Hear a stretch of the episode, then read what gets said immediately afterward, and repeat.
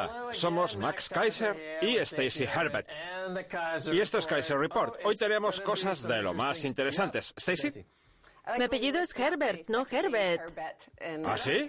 Por cierto, esta mañana de camino al estudio hablábamos de que durante las vacaciones de Acción de Gracias, un periodo en el que los estadounidenses se desplazan por todo el país para reunirse con sus familias, el treinta y nueve por ciento de los ciudadanos viajaron por carretera en lugar de en avión, mientras que en el dos mil dieciséis la cifra fue de tan solo veintitrés por ciento. ¿Y eso por qué puede ser? Seguramente porque no querían sufrir el ajetreo de los aeropuertos del país, que se encuentran en un estado lamentable, y de los controles de seguridad, un aparato de seguridad que prácticamente ya está difunto y del que nadie habla ya, porque parece que lo de la guerra contra el terror ya es cosa del pasado. Ahora lo que importa es el Russiagate, y los controles de seguridad son la reminiscencia del último gran engaño destinado a asustar a la población, que no fue otro que la guerra contra el terror. El caso es que para arreglar el estado de las infraestructuras en Estados Unidos, Trump ha propuesto un plan de uno coma cinco billones de dólares, de los cuales doscientos mil millones procederán del Estado y el resto del sector privado, por lo que lo más seguro es que las carreteras sean todas de peaje o que utilicen cualquier otro sistema que permita a esas empresas recuperar su dinero a través de los usuarios de dichas infraestructuras. Así pues, ya vemos que el plan beneficiará a las zonas ricas que no necesitan los fondos, al contrario de lo que sucede con las zonas pobres. Pues bien, vamos a comparar la situación de Estados Unidos con la de China, donde no se dedican a anunciar a bombo y platillo esos grandes planes de infraestructuras, que con un poco de suerte contarán con la participación del sector privado y tardarán veinte años en llevarse a cabo, sino que simplemente se ponen manos a la obra con ellos. El primer titular dice: los trenes bala transforman la mayor migración del planeta. Millones de ciudadanos chinos se suben a los trenes para realizar su tradicional peregrinaje anual a casa, coincidiendo con el nuevo año chino.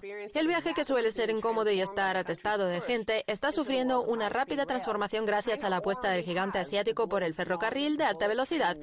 Aunque China ya cuenta con la mayor red de trenes bala del mundo, el Estado tiene previsto invertir otros quinientos cincuenta y seis mil millones de dólares en su red ferroviaria, expandiéndola en los próximos dos años en un dieciocho por ciento hasta alcanzar los ciento cincuenta mil kilómetros.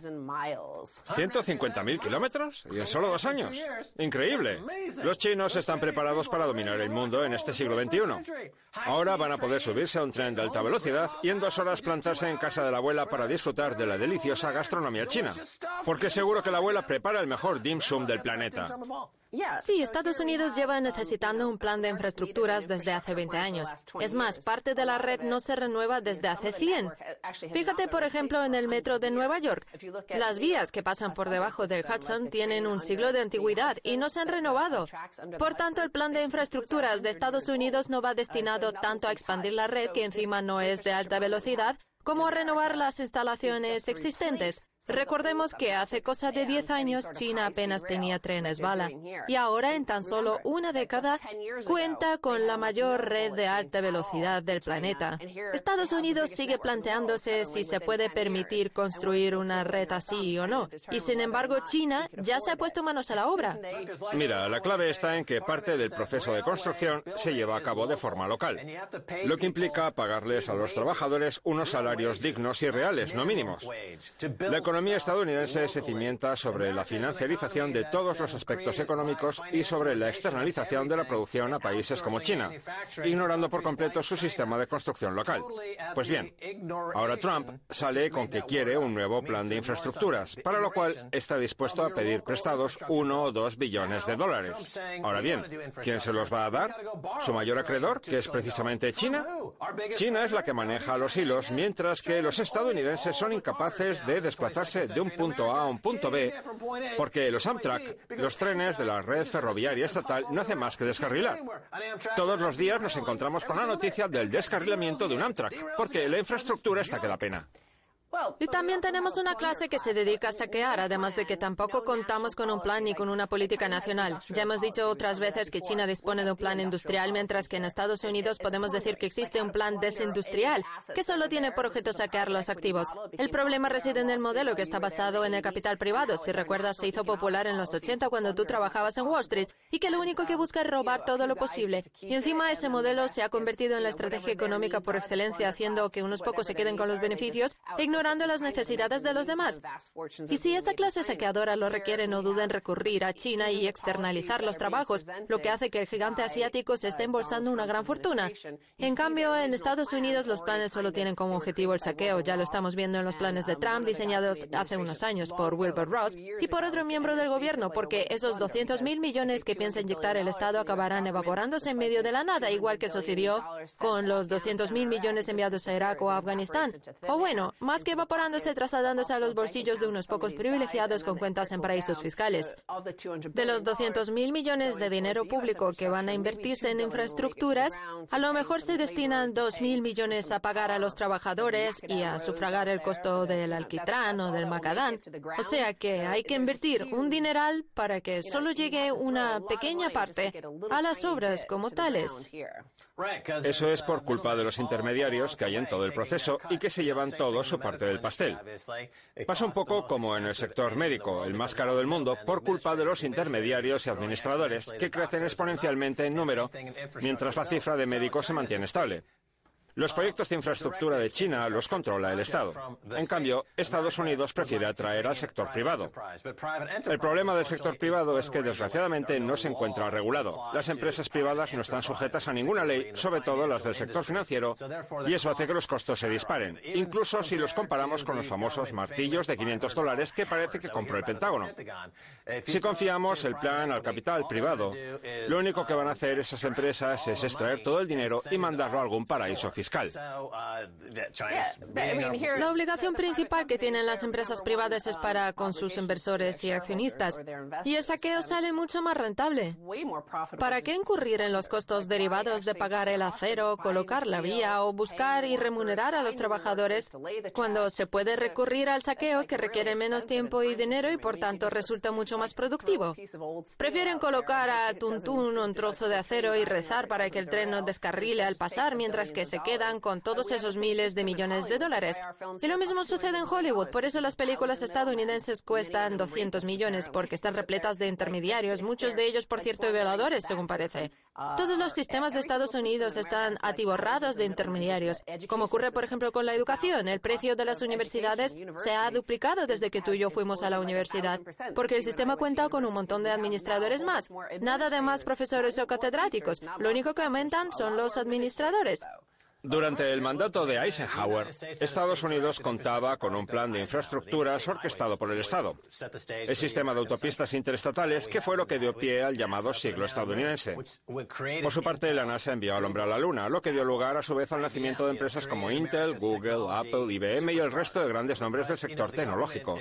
Lo que pasa es que el Estado ya no se atreve a hacer nada por estas dos razones, porque está arruinado y porque carece de talento. Por cierto, recordemos que Eisenhower era un general, un republicano de derechas, durante cuyo mandato había quien pagaba hasta un noventa por ciento en impuestos. Vamos, que se trataba de una época totalmente distinta a la actual. Y es el que Estados Unidos aún no era el imperio que es hoy, porque eso llegó después de la Segunda Guerra Mundial, cuando el Reino Unido aún mantenía las reminiscencias del imperio británico. Pero bueno, volviendo a China y a sus infraestructuras, lo cierto es que las cifras son impresionantes. El ferrocarril de alta velocidad, que apenas existía en China hace una década, ha experimentado un crecimiento exponencial. De hecho, entre el dos mil trece y el dos mil diecisiete se han construido la mitad de los más de veinticinco mil kilómetros con los que cuenta la red, que está previsto que se expanda en un cincuenta por ciento para el dos mil veinticinco. Y para el dos mil treinta existirán ocho líneas principales de alta velocidad que recorrerán el país de oeste a este, además de otras ocho que están previsto que discurran de norte a sur. Y además los costos son muy competitivos, por eso en la celebración de este nuevo año chino, ya ha habido más ciudadanos que han viajado en trenes bala que en trenes convencionales. La verdad es que no tiene nada que ver con un caso como el de Nueva York, que lleva setenta u ochenta años intentando construir la línea dos de metro, la cual se ha salido del presupuesto como en diez ocasiones, a pesar de que el trayecto apenas supera el kilómetro y medio de longitud. Hace poco, por cierto, se publicó una noticia interesantísima sobre por qué resulta tan caro construir el metro en Nueva York. Y resulta que el problema está, como no, en el gran número de administradores que hay. Por ejemplo, había tres personas para controlar el funcionamiento de un ascensor, cuando ese ascensor no existía. Bueno, sí que existía, pero era automático, así que no hacía falta nadie que le diera ningún botón. Lo que pasa es que la ley obligaba a tener a estos tres operadores que se pasaban el día sin hacer nada y encima cobrando ciento cincuenta mil dólares al año. Pues está claro que esa no es una forma demasiado eficaz ni competitiva de gestionar la economía, no. Tesla acaba de lanzar un satélite al espacio y, sin embargo, no parece que a China eso le preocupe demasiado, la verdad.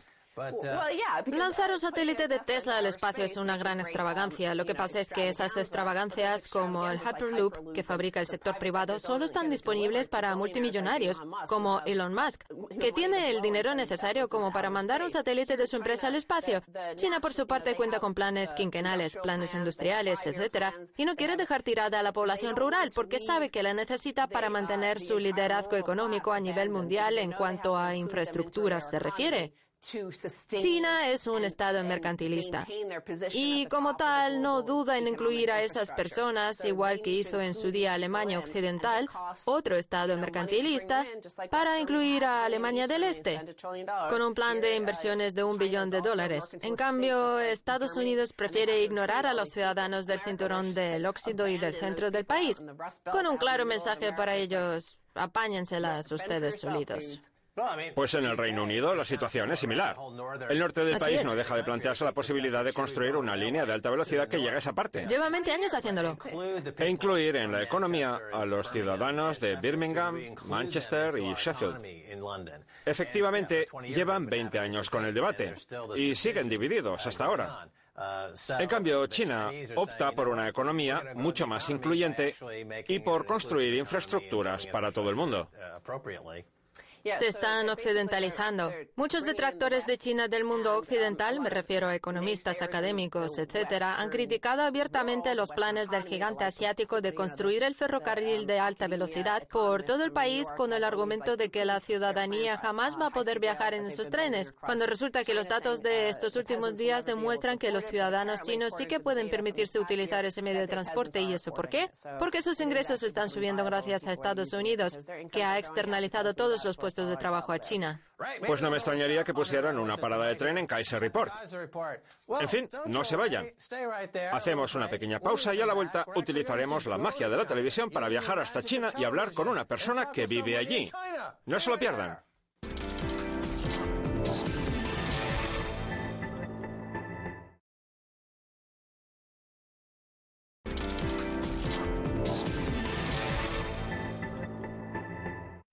Bienvenidos de nuevo a Keiser Report. Soy Max Keiser. Es hora de viajar hasta Shanghai para hablar con Dan Collins, de The China Money Report. Bienvenido de nuevo, Dan. Hola, Max.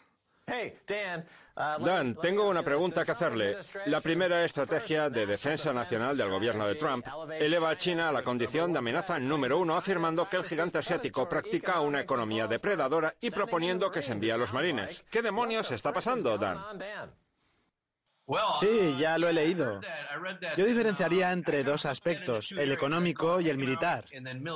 Desde el punto de vista económico, China es una economía neomercantilista. Ya hemos hablado del tema otras veces.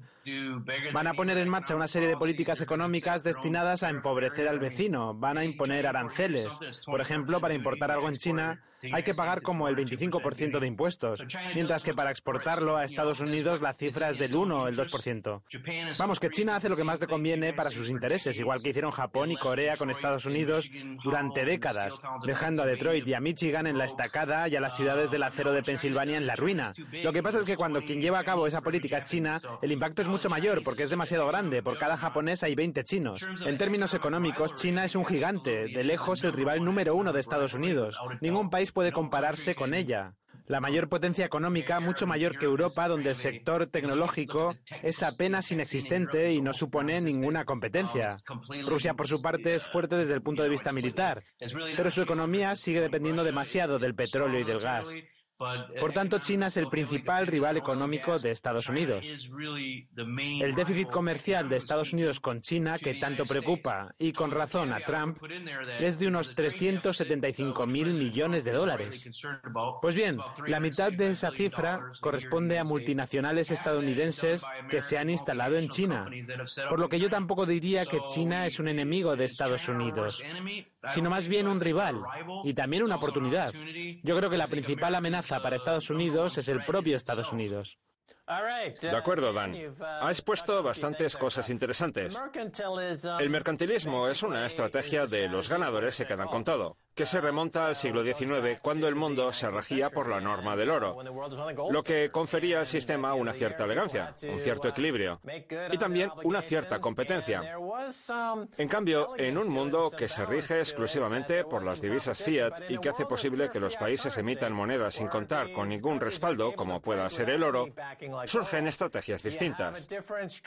China ha sido inteligente al establecer una tasa de cambio fija de su divisa respecto al dólar, porque gracias a eso ha podido exportar muchísimo y convertirse en la economía dominante a nivel mundial que es hoy, y todo ello a costa de los puestos de trabajo de Estados Unidos. Lo que pasa es que los estadounidenses se encuentran aislados de todo esto por culpa del precio de los artículos, que no deja de bajar. No les importa que sus condiciones laborales empeoren siempre y cuando el precio de la ropa o de los aparatos electrónicos continúe disminuyendo, por lo que no tienen la sensación de que su calidad de vida vaya a peor. Dan, la gente suele decir que entre Estados Unidos y China existe un quid pro quo, una relación de simbiosis de la que ninguno de los dos piensa divorciarse. China acumula dólares y Estados Unidos importa productos chinos. ¿Puede interrumpirse en algún momento esa relación? ¿Puede haber un catalizador que lo provoque? ¿Está sucediendo ya? Lo escuchamos, Dan. Al final, con toda la emisión de moneda que se está haciendo, la cosa acabará saltando por los aires. Hace muchos años yo vaticiné una gran crisis de la divisa en Japón que todavía no ha tenido lugar. Y según los últimos datos oficiales, Estados Unidos prevé un déficit de uno coma tres billones de dólares para el dos mil diecinueve. Fíjese que no hablamos del dos mil veinticinco, sino del dos mil diecinueve. Vamos, el año que viene. Por tanto, sorprende que Estados Unidos tenga un déficit tan grande ahora que su economía va bien, o bueno, mucho mejor que en la última. última década. Ya veremos qué acaba pasando cuando la emisión de moneda salte por los aires. El bono estadounidense a diez años ya cotiza en el tres por ciento. Y creo que ha sido Bill Gross, de Pimco, el que ha dicho que no habrá nadie que compre deuda estadounidense cuando la Reserva Federal deje de hacerlo. De acuerdo. Déjeme que le plantee una cosa. Durante la Guerra Fría, en la etapa de Reagan y Gorbachev, el país que más gasto militar hizo fue el que perdió la contienda. La Unión Soviética intentó mantenerse a nivel de Estados Unidos en lo que respecta al gasto militar, lo cual asfixió su economía e hizo que el país se viniera abajo. Pues bien, puede ser que ahora, en esta batalla entre China y Estados Unidos, el país que emita más monedas sea el que acabe perdiendo la guerra, o sería más bien al revés. ¿Qué opina usted? Yo suelo decir que Estados Unidos es una especie de nueva Unión Soviética, en la que no se deja de emitir moneda y el ejército no para de crecer. Es más, el aumento del gasto militar en los últimos presupuestos es mayor que todo el presupuesto de defensa de Rusia. Por tanto, el ejército no para de crecer, y lo mismo puede decirse del sistema social y del bienestar. No sabemos cuándo se dejará de emitir moneda. Yo creo que el vencedor de la contienda acabará siendo aquel que tenga activos y una economía de verdad, cosa que solo sucede en China, porque la industria estadounidense ha desaparecido por completo. Y cuando se deje de emitir moneda, Estados Unidos será un país dependiente de las importaciones prácticamente para todos los productos, y además con una divisa en retroceso, lo cual puede traducirse en una auténtica pesadilla económica. Cuando hace cosa de doscientos años el Reino Unido se encontró con una situación similar en lo que respecta a la balanza de pagos, envió un montón de opio a China para que sus ciudadanos se engancharan, creando una demanda de opio, las llamadas guerras del opio. Pues bien, ¿qué puede enviarle Estados Unidos a China que pueda interesarles a los chinos aparte de opio, Dan? ¿Hay algo que tenga Estados Unidos que China quiera? Bueno, seguramente sepa usted que Estados Unidos importa un montón de opiáceos de China, así que tenemos una guerra del opio a la inversa. Pues vaya catástrofe. Estados Unidos está perdiendo en todos los frentes. En fin, háblenos del mercado del capital de riesgo de China, que también supera el de Estados Unidos. Así es, China ha protagonizado cinco de los diez mayores acuerdos de lo que llevamos de año, unos acuerdos que han movido más de cuarenta mil millones de dólares. El mayor ha sido el de Didi Chuxing, el Uber de China. De hecho, ha comprado Uber China. También se está invirtiendo mucho dinero en inteligencia artificial, con empresas como Face plus plus y SenseTime, que han recibido cada una de ellas casi quinientos millones de dólares y constituyen las dos entidades más avanzadas del reconocimiento facial e inteligencia artificial del mundo. El desarrollo económico no para en China. Muchos de los que niegan el cambio climático seguramente reniegan de mi pregunta, pero el caso es que ahora que los casquetes polares se derriten, China va a construir una ruta de la seda polar, a pesar de la opinión generalizada de que el plan no es factible. Pero lo cierto es que esas son sus intenciones, ¿verdad, Dan? Así es. China acaba de publicar un anteproyecto que ha sorprendido a mucha gente y que, aparte de la iniciativa Un Cinturón, Una Ruta y de la Ruta de la Seda Marítima, tiene previsto abrir una Ruta de la Seda Polar, por así decirlo. China cree que el cambio climático está abriendo esta nueva ruta. Y aunque solo tiene previsto enviar dieciséis barcos, lo cierto es que si miramos el mapa justo por debajo del Ártico, a la derecha tenemos la costa norte de Rusia y a la izquierda la de Canadá. Por lo que existe una especie de atajo que le permitiría a China ahorrar más de tres mil quinientos kilómetros, el equivalente a veinte días, a la hora de enviar un buque de Shanghái a Rotterdam. El anteproyecto ha sorprendido a la gente no solo por la apertura de esa nueva ruta de navegación por el Ártico, sino también por los caladeros, el petróleo y el gas con los que cuenta la zona, que se cree que alberga el veintidós por ciento de las reservas mundiales de hidrocarburos. La verdad es que el tono del anteproyecto es muy amable. Llama a la colaboración entre todos los países porque considera que es una opción muy sensata. Lo que pasa es que a Estados Unidos, a Rusia y a Canadá les preocupa que una población tan grande y tan hambrienta de recursos como la China pueda interesarse por una zona muy poco habitada y repleta de esos recursos. Dan, he leído que China ha empezado a clonar primates, lo cual me ha hecho pensar inmediatamente en los ejércitos de terracota y en sus miles y miles de soldados. Tenemos que preocuparnos ante la posibilidad de que China pueda clonar también a su ejército, Dan. ¿Es una posibilidad factible? No sé si clonarán al ejército. Lo que sí que sé es que la clonación de los primates ha sido todo un descubrimiento científico, puesto que permite clonar monos genéticamente iguales para investigar sobre enfermedades humanas. Así pues, dejando de lado la cuestión ética, yo creo que puede tratarse de un gran avance por parte de China. Y volviendo a su pregunta, si se puede clonar un primate, está claro que también se puede clonar a un ser humano. De hecho, me sorprendería que China no estuviera experimentando ya con eso. En fin, avancemos. ¿Qué es el biolaboratorio P cuatro que acaban de abrir en China? ¿En qué consiste? Pues otro gran avance por parte de China en el mundo de las ciencias naturales. El biolaboratorio P cuatro es el primer laboratorio de Asia capaz de trabajar con los patógenos más agresivos del mundo, como el ébola. Han tardado una década en abrirlo, pero ya es una realidad. Y como digo, se trata del primero de toda Asia. Se ubica en la ciudad china de Wuhan. La ciencia y la tecnología chinas están a la vanguardia mundial. O sea, que los avances tecnológicos y empresariales de última generación que se están llevando a cabo en China superan a los de otros países, ¿no es así? Me refiero a los avances científicos, a las maniobras financieras, a los planes de infraestructuras. Vamos, que China ya no se limita a ser la mano de obra ni el almacén del mundo. El objetivo de China, al establecer una tasa de cambio fija respecto al dólar, era trabajar a cambio de salarios propios de la esclavitud hasta conseguir dominar la economía mundial. Entonces venderían sus reservas de dólares y los consumidores de la clase media aumentarían hasta los trescientos o quinientos millones. ¿Lo están consiguiendo? Sí que lo están consiguiendo. Para el dos mil veinticinco quieren tener una clase media rica, como la llaman ellos, de mil millones de personas con unos ingresos anuales de al menos veinte mil dólares. Y yo creo que van por el buen camino.